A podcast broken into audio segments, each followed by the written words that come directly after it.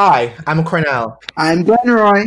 And I'm Kareem, and welcome to the Fish Tea Podcast, where three hair whipping, heel strutting Jamaican queens talk about LGBTQ politics, pop culture, growing up in the Caribbean, life in the diaspora, and the work it takes to sustain love, life, and laughter in the midst of all the white noise. We're giving you everything, honey. Get into this mug. We're serving you a hot cup of fish tea. Bottom up. I can't. ow. you know uh, what? To the ow now. How did we have our oh, we have ow. I cannot do that. Oh, oh, I can't do the oh, roll. I can't. Mm-mm. I try off it like but try while you are low key when nobody now look. But I can't do it. I'm gonna feel like I'm a half a day because I can't do it. Take away a gold star. How have y'all been doing? What have y'all been up to? My goodness. I don't know. Teaching still, um, marking all the papers or grading all the papers. I don't know. I don't know. It's been pretty uneventful. I'm still doing. Oh, actually, you know what it is? So I'm teaching, I'm working, I'm doing all the things, but I find engaging in recreational activities like volleyball and dancing and stuff is much harder since it started snowing and now I don't want to leave the house or go anywhere or I'm just like after after the day is done, I'm just trying to like get in. Um, so I'm trying to figure out how to make these activities like still enticing despite the shitty weather that's going on outside. So please let me start talk about the cold. I don't know what going outside. I don't know what Mother Nature keep up, but that cold weather and that blistering, that wind, and I don't have a jacket thick enough or a coat thick enough to handle what's going on outside. I never feel ready when it's time for winter and that's always talk about things that grinds my gears. That's one of those things. I don't i don't have the time. But besides that this whole trump impeachment thing has been has been bothering me for a minute. Like well not for a minute but since it started like i've been trying to keep up with it. I'm usually so like far removed from politics. But as a student of public administration i've realized that that's not a very effective strategy. So i've been really trying to get on all that's going on in this american political world and political culture but I'm gonna shut up because I'm not able for him sending people in for me. But yeah, impeach Trump. That's all.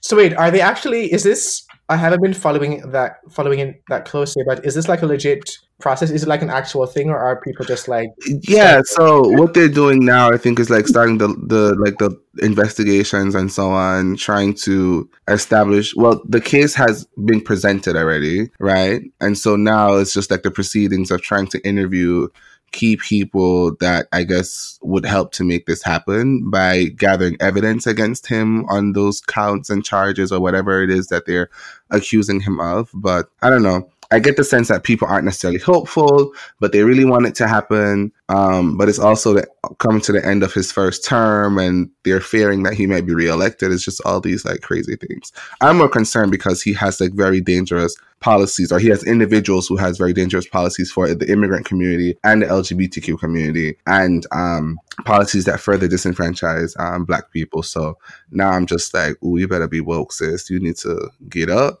ignorance is not bliss. Speaking of which, and speaking yes, of Miss Glenroy.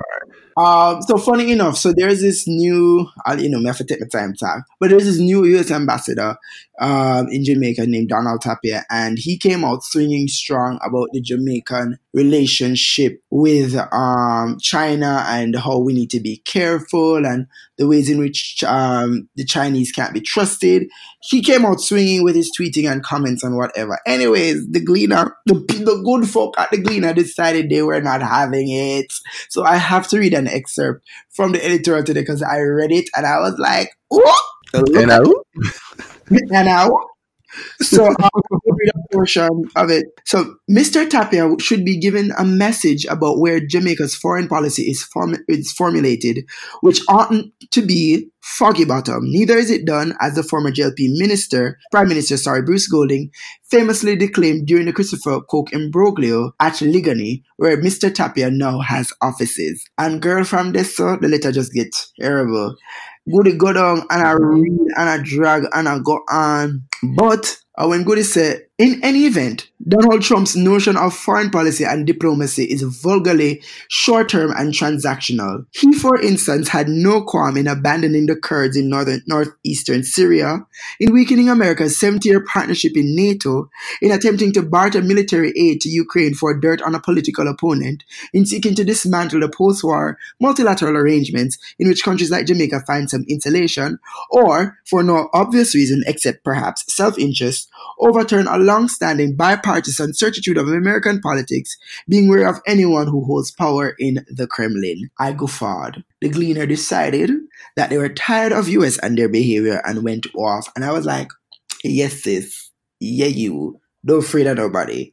So that has been something that I've been paying keen attention to, especially since um, there have been some visa issues. and nobody don't know Yeah, I heard. Oh, wait, let me just say, Tell us about this visa issue. What's wrong with the visa? oh, They need no. to fly the gate from my people. Um, No, and that like a minister of government of them visa cancel. I wouldn't know why. I don't know. And then one oh, a minister of them visa cancel. I wouldn't know why. So I am something. oh wow, We are watch things because we don't know what's the tea and what is the scandalous, scandal and beard things. So him out do all of that. Yeah, you. So much as me not really do the IR, I just I watch and I look and I'm like, oh.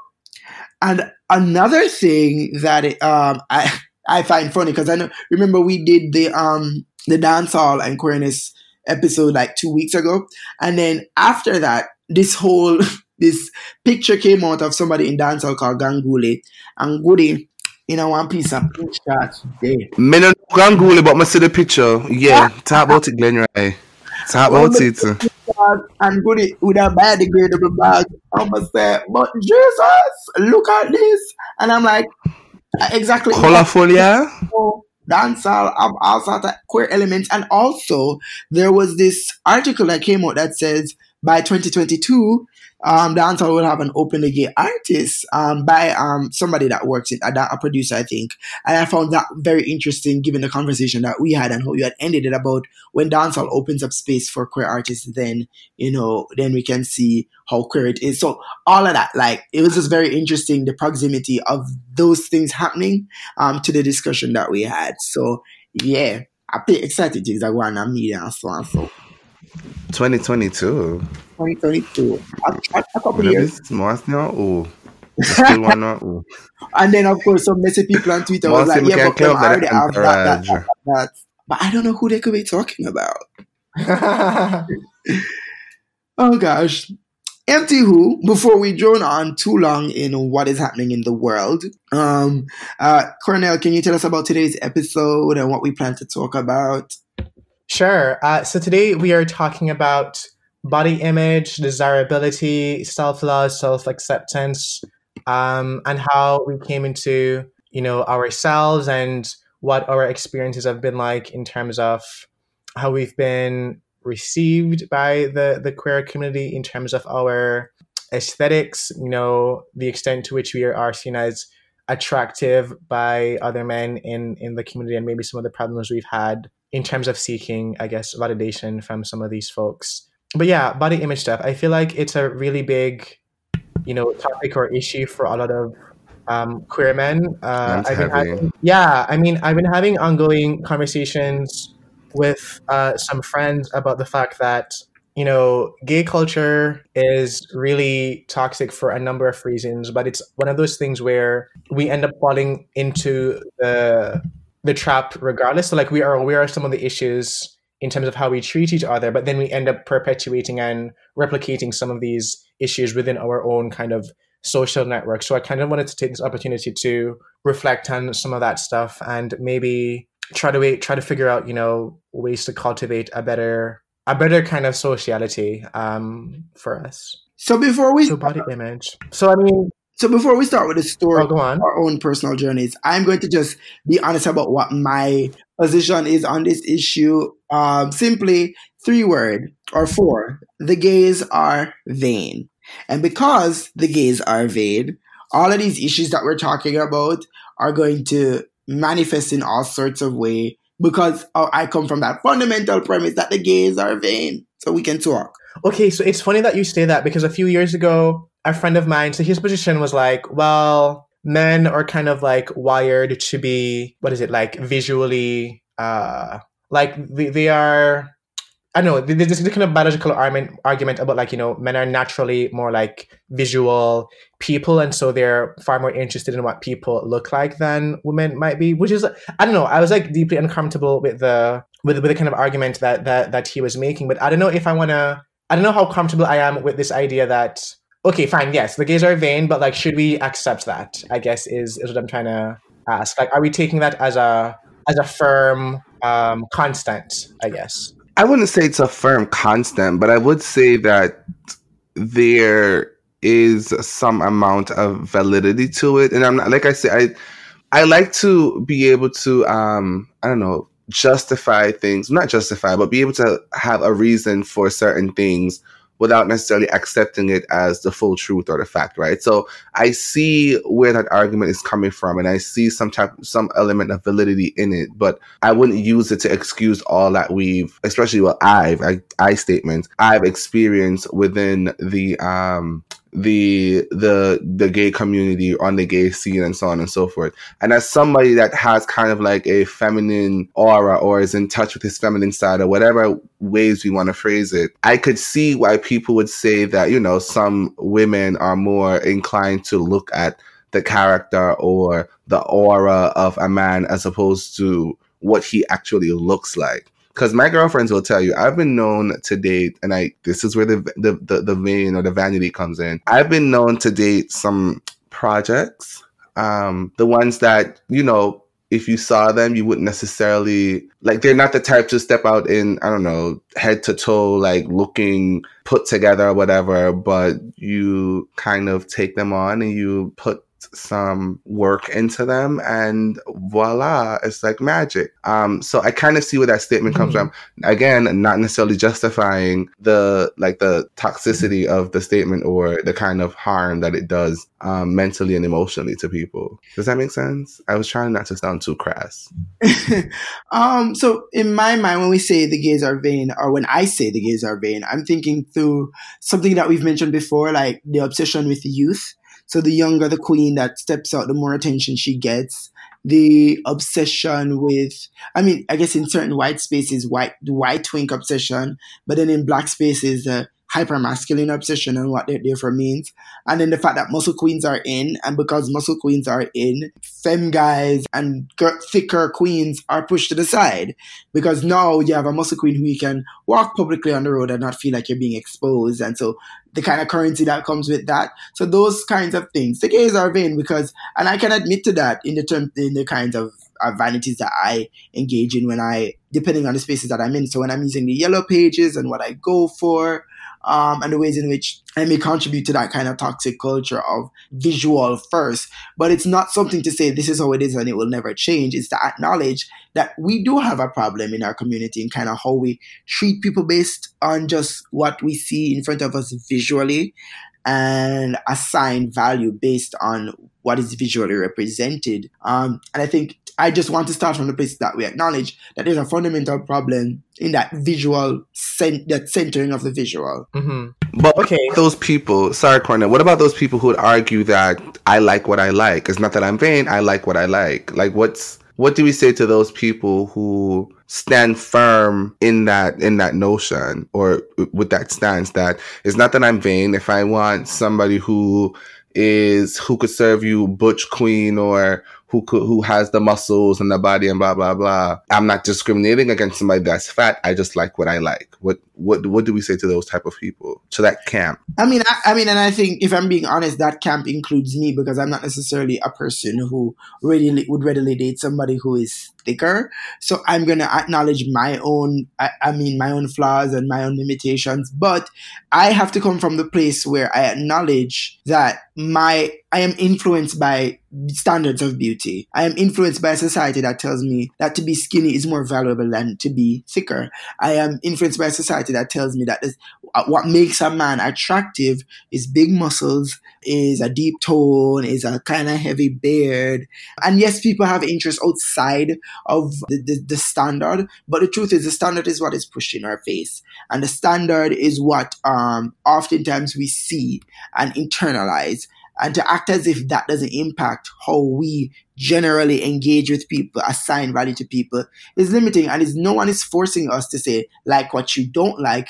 It's about acknowledging that there is there, there, there is a there's a larger social systemic force that gets us to uh, uh, assign value in the way that we do. So that tells us that this person is more attractive than this person generally. And by acknowledging that, we can start to do the work to see people beyond the physical. And that may not mean you end up dating people that you aren't organically attracted to. It may mean that you find better ways of communicating non-interest to people. You find better ways of letting people know that this won't work out for whatever reasons without shaming them because there's, there's a huge gap between I am not interested in you and shaming you. And I think one of the problems with the vanity within the LGBT community is that we go straight to shaming a lot of times, especially on the yellow pages. That we don't give up, like we go, go straight to uh, no fats, no femmes, boom. So you said you were you were talking about how to communicate lack of interest without shaming, and then you went blank.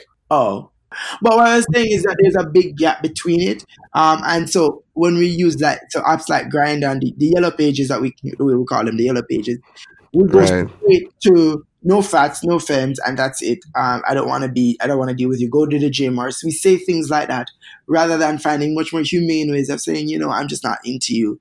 Um, I, you know, and I think that is a part of the problem that we because we're so invested in a, van, a sort of vanity that we forget the human, that we forget that people are more than meat.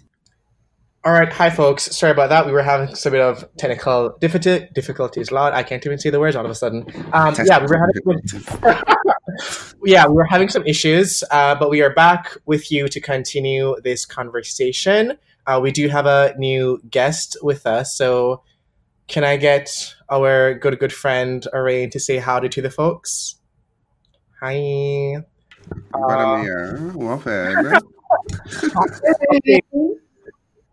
yeah. All right. So I believe Glenroy was um, in the middle of saying a few things. Uh, so if you could just kind of give us a quick summation of what your main points were. So basically, because you know I come from the frame of the gazer vain, and what I'm thinking through is that we are heavily focused on the visual and there are orderings of society. There are systems that tell us what, what is beautiful and what is valuable. And because of that, we have developed unhealthy ways of shaming people in like on the yellow pages and in the spaces that we engage with bodies. And I think we have to begin to acknowledge that that's a problem and find better ways of um, responding to people who have interest in us. And nobody's saying that you have to date people who you don't like, because I'm never going to date somebody that I'm, I'm not attracted to. But it's one, acknowledging that that attraction is informed by something, and also with that knowledge, treating people better. Right.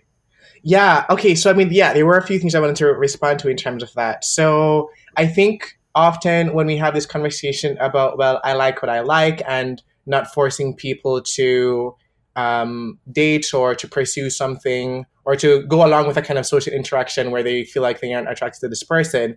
I get that, but I feel like it often ignores things like racism and fat phobia um, and femphobia, um, even because there's still an argument to say that, well, you actually don't know this person. So, like, how do you know whether or not you, there is a possibility that you might be attracted to them? Um, but also, how are your own uh, sexual preferences or romantic interests like informed by some of these larger issues. The other thing, and I mean, I'm hoping at some point we can have a more extensive conversation about shaming on the social absence stuff because that's actually really gross. Some of the things that people say to each other, but um, it was interesting to me.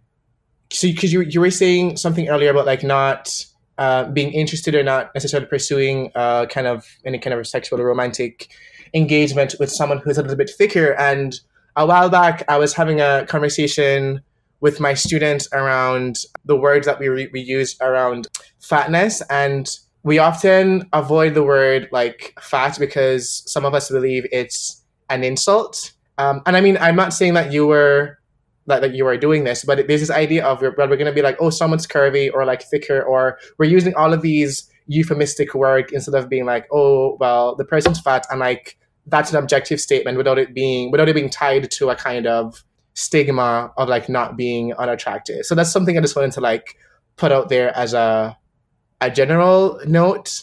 Um, but I mean, what have been some of I guess everyone's experiences in terms of the things that okay, gays say the wildest things. So if you could think about some of the statements that you've come across online or I've heard of, like what do people say typically? But before I uh, or res- before I respond to that second bit, is just to clarify that as a skinny bitch, I Right. go around saying the word fat until I'm given license to, because words. I mean, much as that word might be affirmed by somebody who is bigger, when it comes from someone like me, it can be read as insulting because you know who says something make can impact how it's received. So that's why I, I stay away from it until I'm given license to, and I try not to use it in a pejorative way. You know, Jamaicans will have this, you know, we like the big fat and stink and that combination together.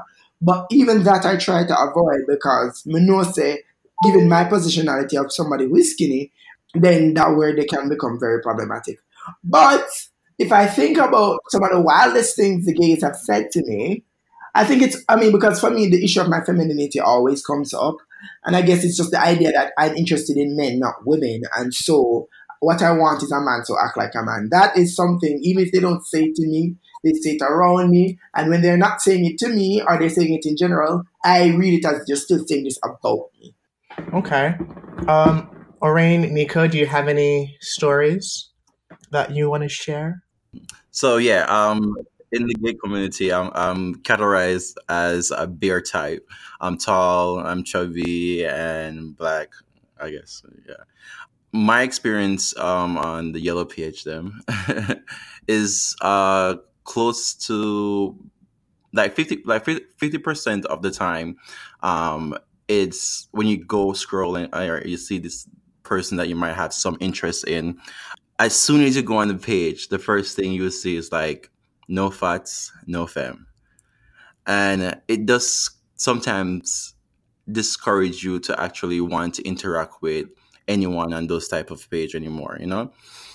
You do have one and two type um, where you can actually have the conversation with them and then um, they're so okay, they're cool with your type, I guess. My my my my body type, I guess. So it's it's it's a little bit difficult when when when you're actually trying to not really say when you're trying to find someone to talk to and probably see more in it, but then as soon as you go up on it, you just say no fats, no fam. So mm. it becomes a little bit difficult. Kareem, I know you've been saying you said in a few episodes that if you weren't with your man now, you're not sure you would be dating. Like, what what has it been like for you in the past?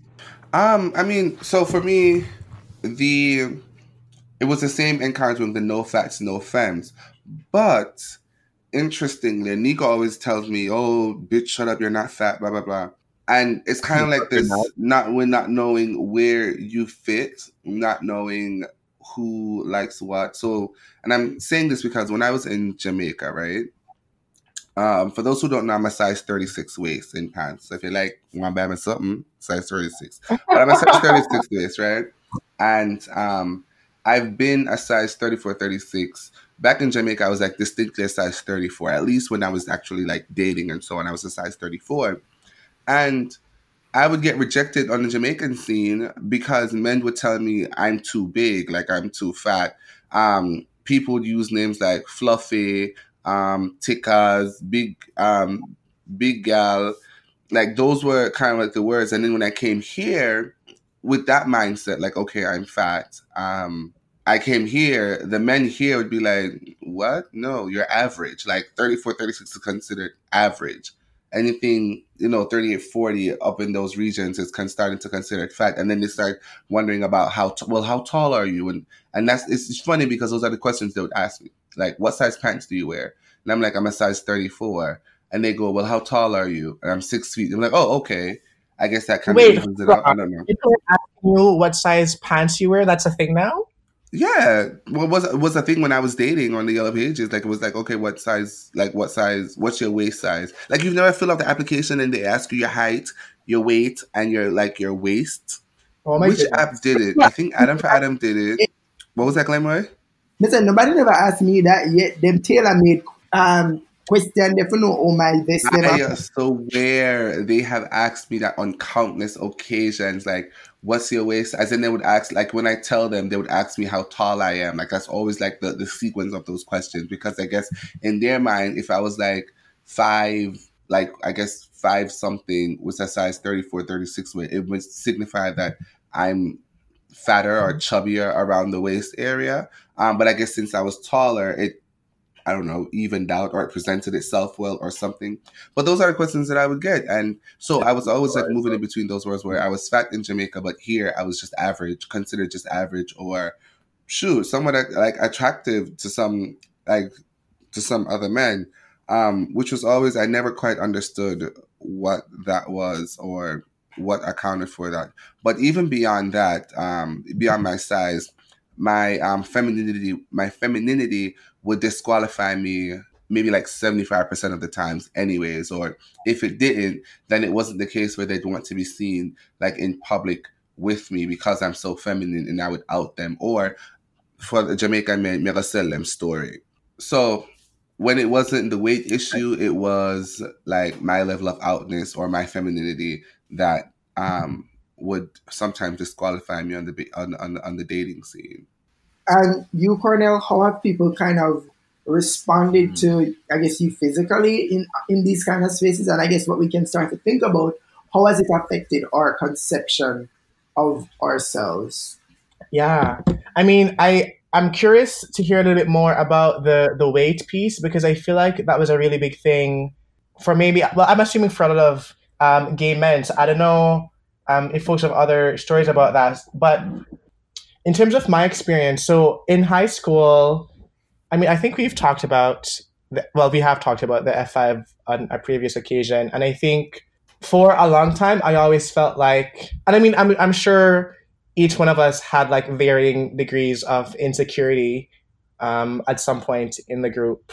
But I always felt like I was the least well for like I mean okay I we were talking off offline the other day about like the this language of like commercialism in terms of like how uh, gay men's bodies are portrayed or described. And I was just about to say that I felt like the least commercially viable, which is like a really gross way of of seeing it. But uh, part of that had to do with my body type because I felt like in high school, um, like short and skinny was very much in, and I was neither of those things. Um, I was also, I mean, I still am the darkest one out of the members in that group. So like, and I'm not necessarily the most, you know, socially outgoing. Um, so that was like a really weird thing.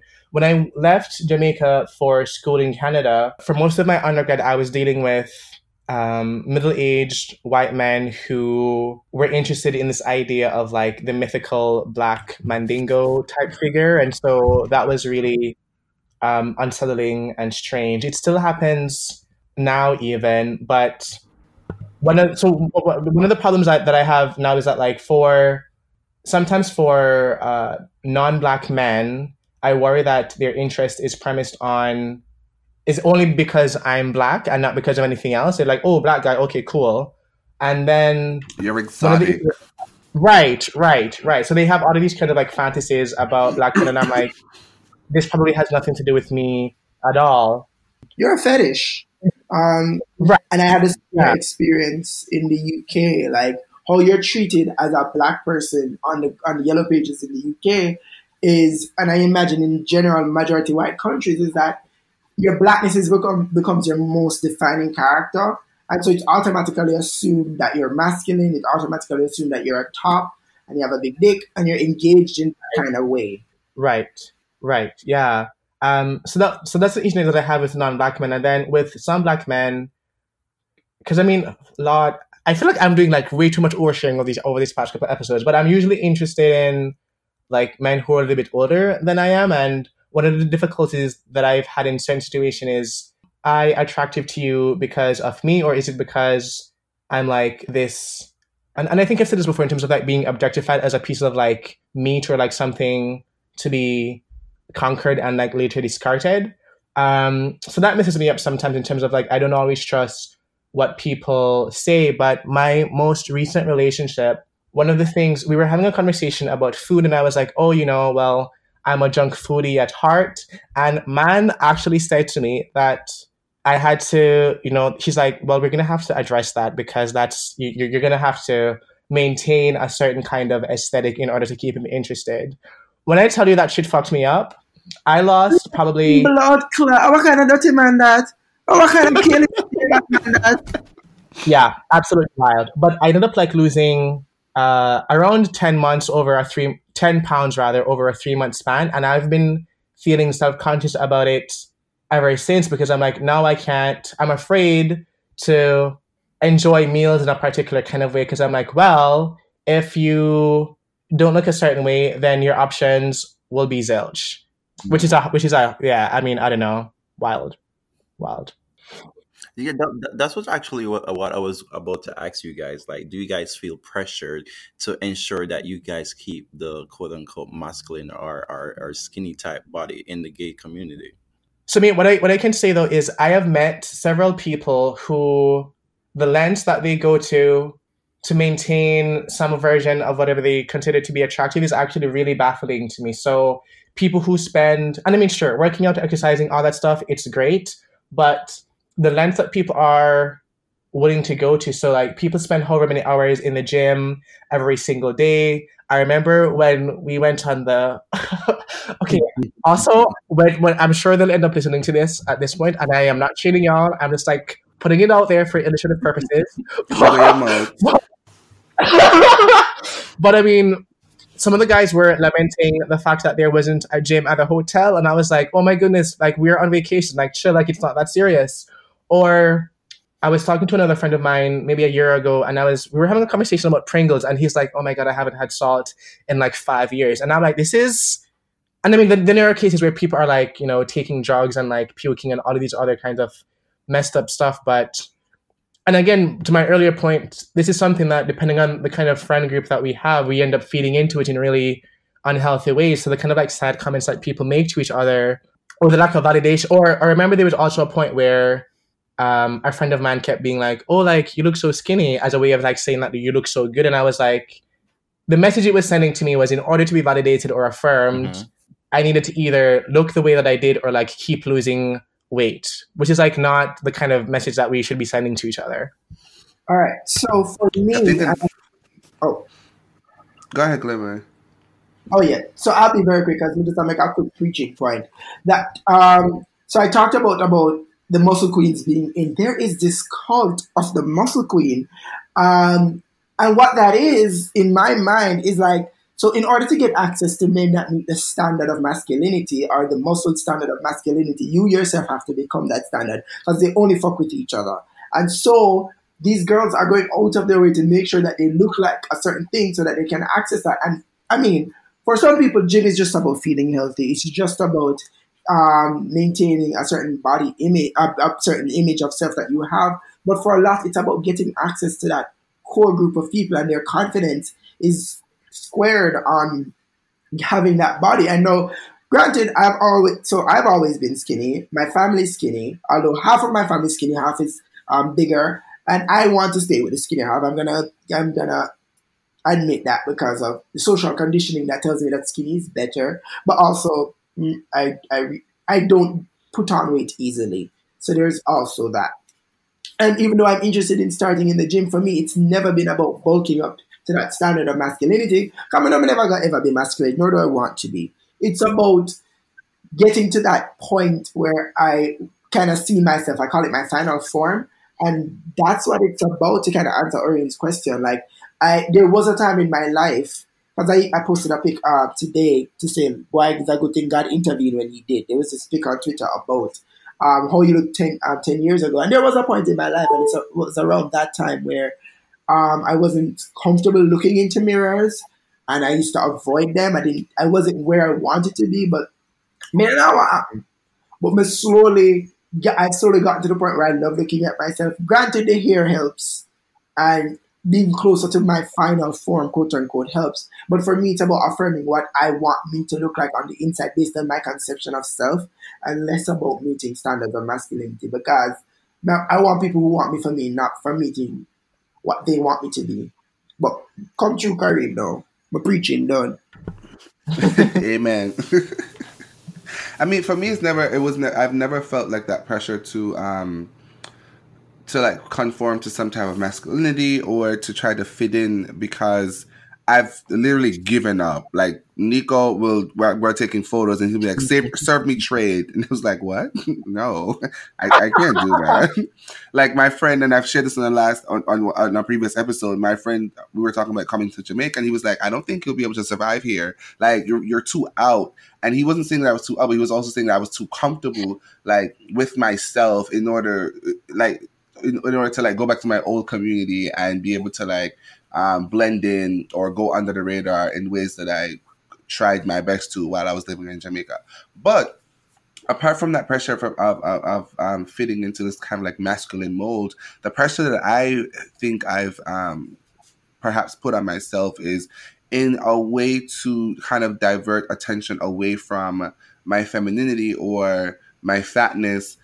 I think that's how at one point at least my love for clothes started because I figured if I was wearing something, if they had something else to compliment or something else to see, then they wouldn't recognize just how fat I am or how feminine I was.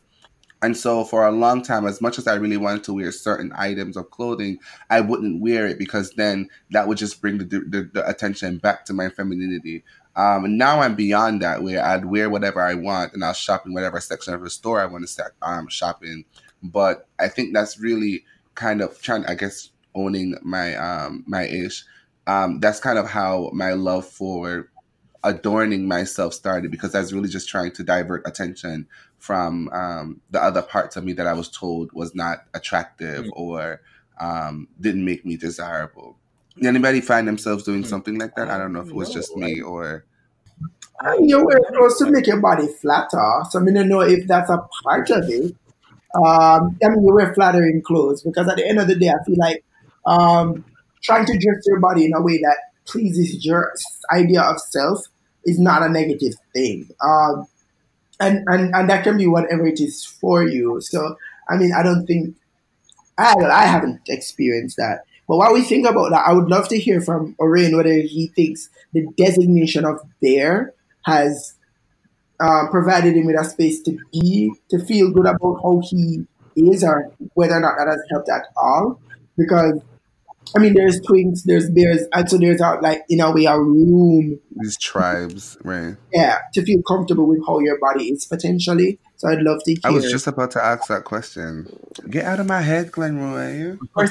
I mean, um, for me, it, I guess that let me see. Um, I'm comfortable with my body at this point. Like I know what I look like. I know what attracts what what what attracts to me and what I am attracted to. So I'm very comfortable with my body, and I really enjoy like looking in the mirror and seeing my body. I mean, improvement can always um, happen, but um, I like my body. When in regards of being in the the bear community, I'm not so much in to that community. I mean, I people asso- associate people associate um, me me with with that type of group, but um, I don't really like go out of my way to find other people that are classified as a bear type um, like myself.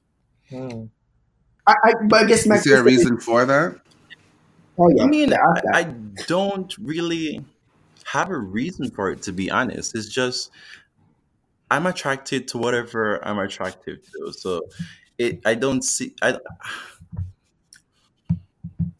I don't think it's it's like anything that's internal. I just don't go out of my way to say okay i need to go to like this bear club or i need to find people like my size to be comfortable i i i, I don't go out my way to to do that if if for instance if i do go to a party and it's it's um, a bunch of like twinks we call them or um, mustard heads or our our bear our super chubs like I'm, i feel comfortable in whatever group. So i i don't see myself like going out of my way to to associate myself with the bear category.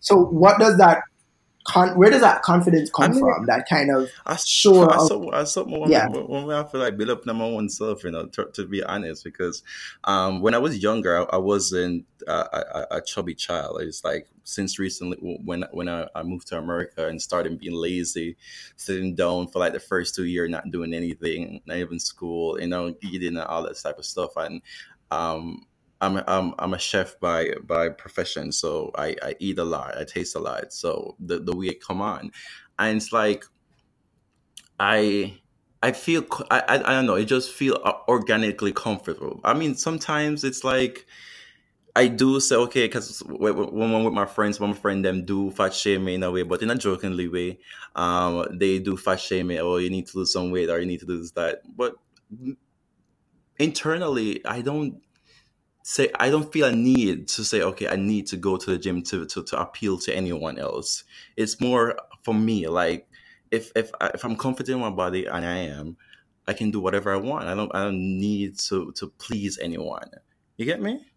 I just want to say really quickly. Uh, so a colleague of mine, shout out to Sunny. One of the things he was saying to me a few years ago was, you know, we have this language now for uh, queer men in terms of like tribes to, as a way to kind of, kind of categorize um, physical body types. But he was also saying most of these categories weren't made for like black people, right? So he was he was saying something about this idea of like when we think of a daddy, it's often like an older, white, bearded, bearded guy. And often the fact that we have to say things like, you know, an Asian daddy or a black daddy evidences the fact that these categories weren't made for black people. So even the idea of a twink, the kind of the initial image that usually comes to our head to our mind is, you know, someone who is precisely. And so I mean, I don't know. I don't know if I'm necessarily that invested in this Mhm. idea of of of tribes. Um, we're using them right now because it is uh, centered around the experiences of white men, really. Uh, so I don't know. I totally agree with you on that. Um, because I actually was making the point that you know twinks don't refer to black people generally because you don't call me a twink. And so, like, just back to the Grindr conversation, I was never treated as a twink. I was black, so I was a top, and I was a top with a big dick, and that was the whole. I was understood, so there was no question of what my um the, the subsections of what my body meant because black meant one thing. Um, and so I, I definitely agree with you on that observation. Um, and I guess what I would I think would be useful for us to think through as well um, is kind of how each of us have kind of invested ourselves. Because I was listening to T.S. Madison, an old video that she did uh, back in the day. She was writing about food actually and um, vegetarians, but then she talked about trans women and the rate at which they're being murdered. And I guess maybe somewhat controversially, she talked about how each of us contribute to that. And, you know, she was saying like gay men who kiki about tra- with transphobia and um, the ways in which some trans women perpetuate transphobia and stuff like that. So I'm guessing, how have we, um, on this podcast, and we can begin to think about that, how, how are we perpetuating some of the very things that um, cause um, other members of our communities to feel negatively about their bodies, to um, to feel ashamed about their bodies? How do we contribute to fat shaming and fat phobia and things like that, or femphobia and things like that? It's something that maybe we can start to think about and begin un- to undo the work um, of that. So for me personally, um, I will say to people that I can be fat phobic, and it's not necessarily something I'm proud of, um, but it's something that I can acknowledge. And it's not necessarily that I say fatphobic things or that I engage actively in it. It's just that I know that when it comes to bodies that I that I instinctively see as valuable and desirable, I know it's not a fat body. I know it's not a bigger body unless it's. And, and And why is that? honestly, I, I mean, I'm gonna own up and say that's just my conditioning, and that's something that I've acknowledged that it exists. I I know I, would prefer somebody who is more lithe, more slim, or somewhat built. I'm not interested in like muscle guys like that. I'm interested in somebody closer to my body type or just a little bit slim built kind of type. And um, So can I? Sorry, can I ask you a, a question then, Glenroy? If if if someone comes up to you then and says, uses that same logic as to why they might not want to date a black person, what would you say? I mean, would I leave them alone? What am I say? What would, what would you say if they use it in um, the saying that okay, they're using the same analogy as the saying why they want they don't want to date somebody that's femme. So in my mind, it's I am. So once you say you don't date femmes, I leave you alone. I, my issue has always been people acknowledging where that comes from. To, to not, I don't use the excuse of I like what I like. I say I am fat phobic because that's me acknowledging that this is something that I will have to work on. It's not that I haven't had sex with or engaged with people who are bigger. I have. It's just that they're not generally where I start when I think about attractiveness, which is the result of my conditioning, which is what I acknowledge. Um, I and can appreciate and, that. So for me, it's people not acknowledging that what they consider valuable, what they consider valuable or sexy, comes from a system and a place. It's not inherent. It's not oh this is, I just happen to find. no we're we're taught things and we're conditioned and um you know that's my actively I work on the conditioning but I'm aware of it and that's a and I'll admit that and that's fair that's the truth. hmm. okay. if somebody tell me listen to me let me tell you what me do as far as the same issues concerned me so I'm one of the few people in Jamaica um, who put my face on Grindr in Jamaica car more you know Uma Bay and then these days, I start put my Instagram on it because as I click on the Instagram, you're going to see me in at the heels. We need to know, we need you to know what you're doing because the minute you use femphobic language, me are less. But me respect myself way too much and I love my femininity way too much for you to, for me to allow you in my space with your femphobic narratives. Femphobia disqualifies you from accessing me and not the other way around. So I put myself out there and I acknowledge what and I celebrate what society tells me that I should not celebrate because who I endorse on the program who me and therefore you are disqualified from me. And so that's what my approach is. So I would never be in a position where somebody's like, oh, well, I don't fit. People say, oh, okay, good. Because usually when it comes to it these days, I often introduce the, the, the, the issue of femininity into the conversation because I need to see a response from the get go. Come in, me don't want to, let me, I'm yelling, I'm a fucking catch. And I'm aware of this. And because of that, I'm not going to tolerate anybody else in my space that devalues parts of me. So that's how I approach this situation. Uh, yeah. Did, did you always have that kind of confidence or like self, um, what is it, self conception? I so I always had a form of confidence. Um, what it's based on has changed over time, but I've always had a kind of strong sense of self and valuing self. What happened is that I used to have this false physical image of myself. And then once I recognized what that image was in my later years and how I actually looked, it took a time to get used to that. But once I started getting used to that and dressing that in ways that made me feel beautiful uh, and st- but did not detract from who I was, then I started to re- kind of redevelop or have a true sense of confidence. Because no one know exactly how I look, and Manoma at Gal. And so it has transformed over time. Mm, okay. Um, okay. I'm trying to like gauge how much time we have based on what we've already done. Girl, but I did want to ask, we're about an okay, we're, we're, okay. So I mean, well, we have about like maybe eight minutes that we're gonna end up putting out of it. But I wanted to ask, and this might seem like I don't know, not a weird or a cliche, but whatever. Like when do you feel most beautiful? And when you imagine the best version of yourself like what does that look like? Picture it sicily 1943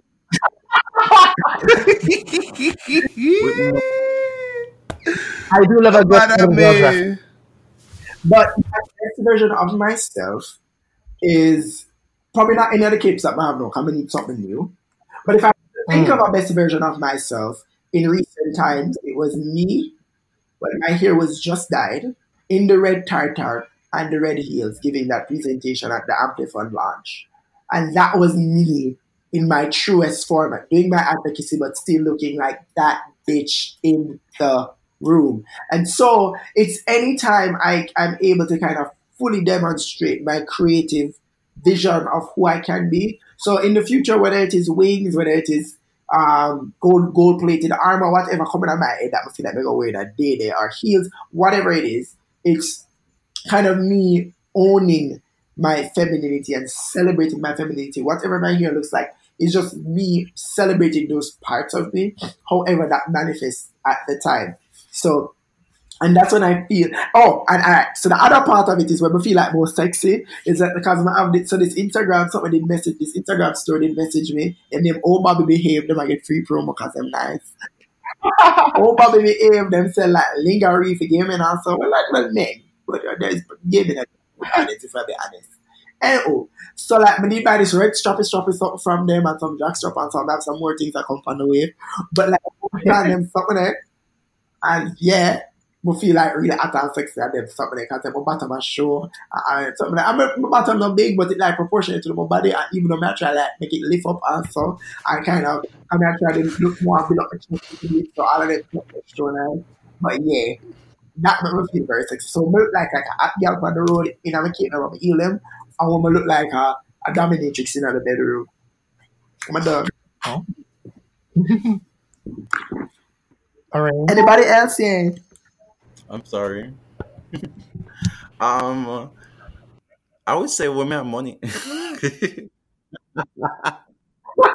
but no, um, I I I feel good about myself every day, and I guess when we really get to like dress up and like go out and and, and just be myself, I think that's where I feel more most comfortable.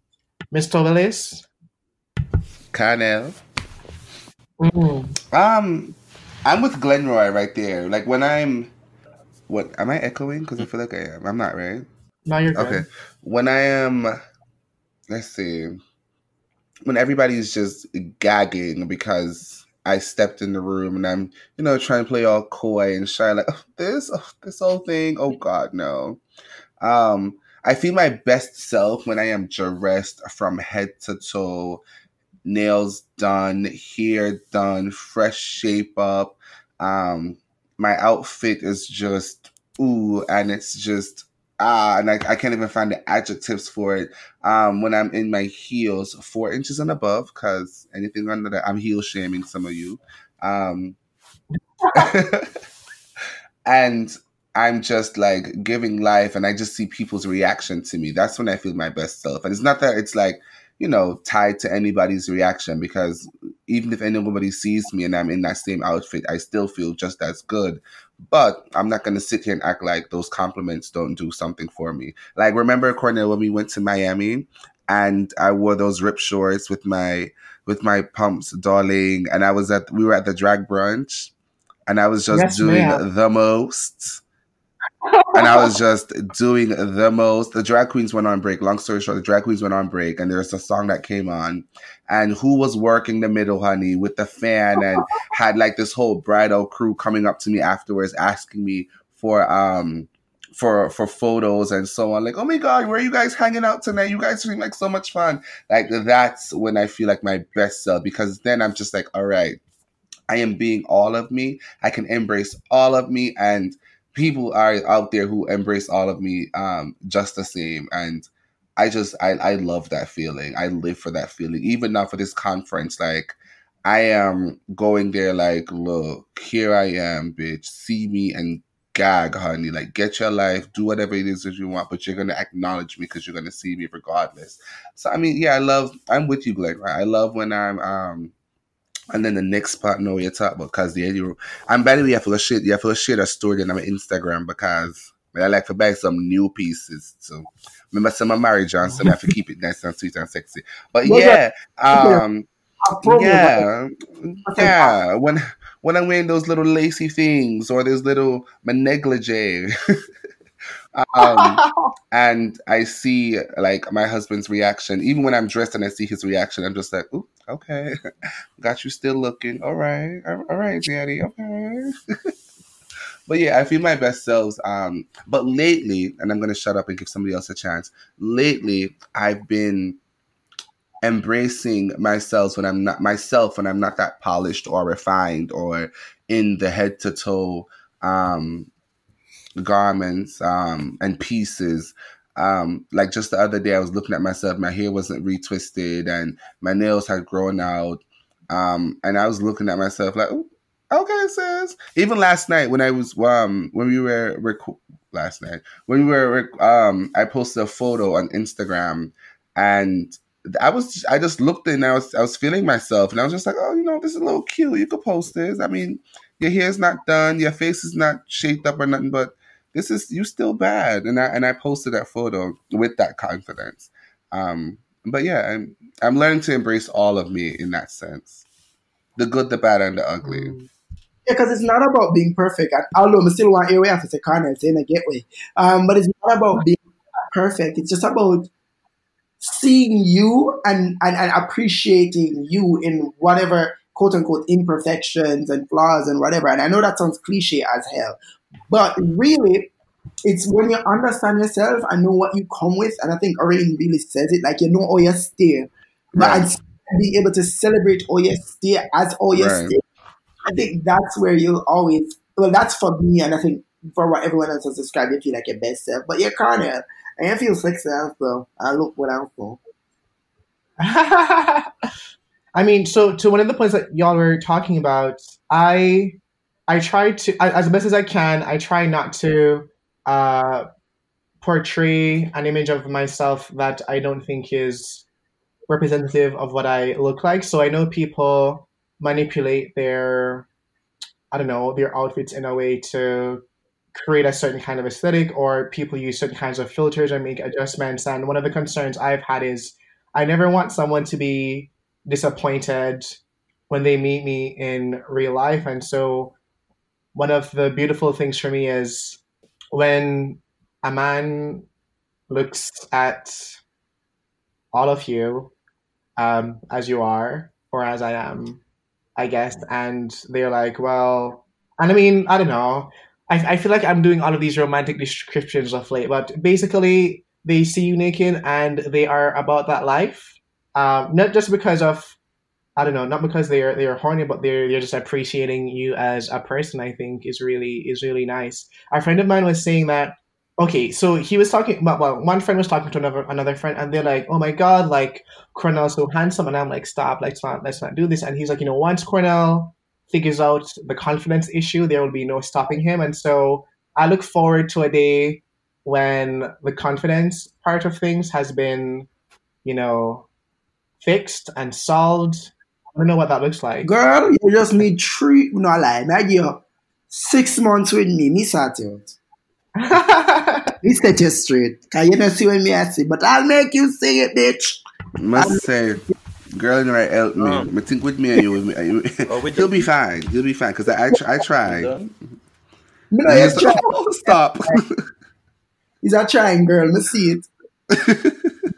and on that note, thanks y'all for listening and staying with us. If you want to reach out to us, we are the well, we are Fish Street Podcast on Instagram, Facebook, and Twitter. If you want to contact us via email, you can find us at fishdeepodcast at gmail.com.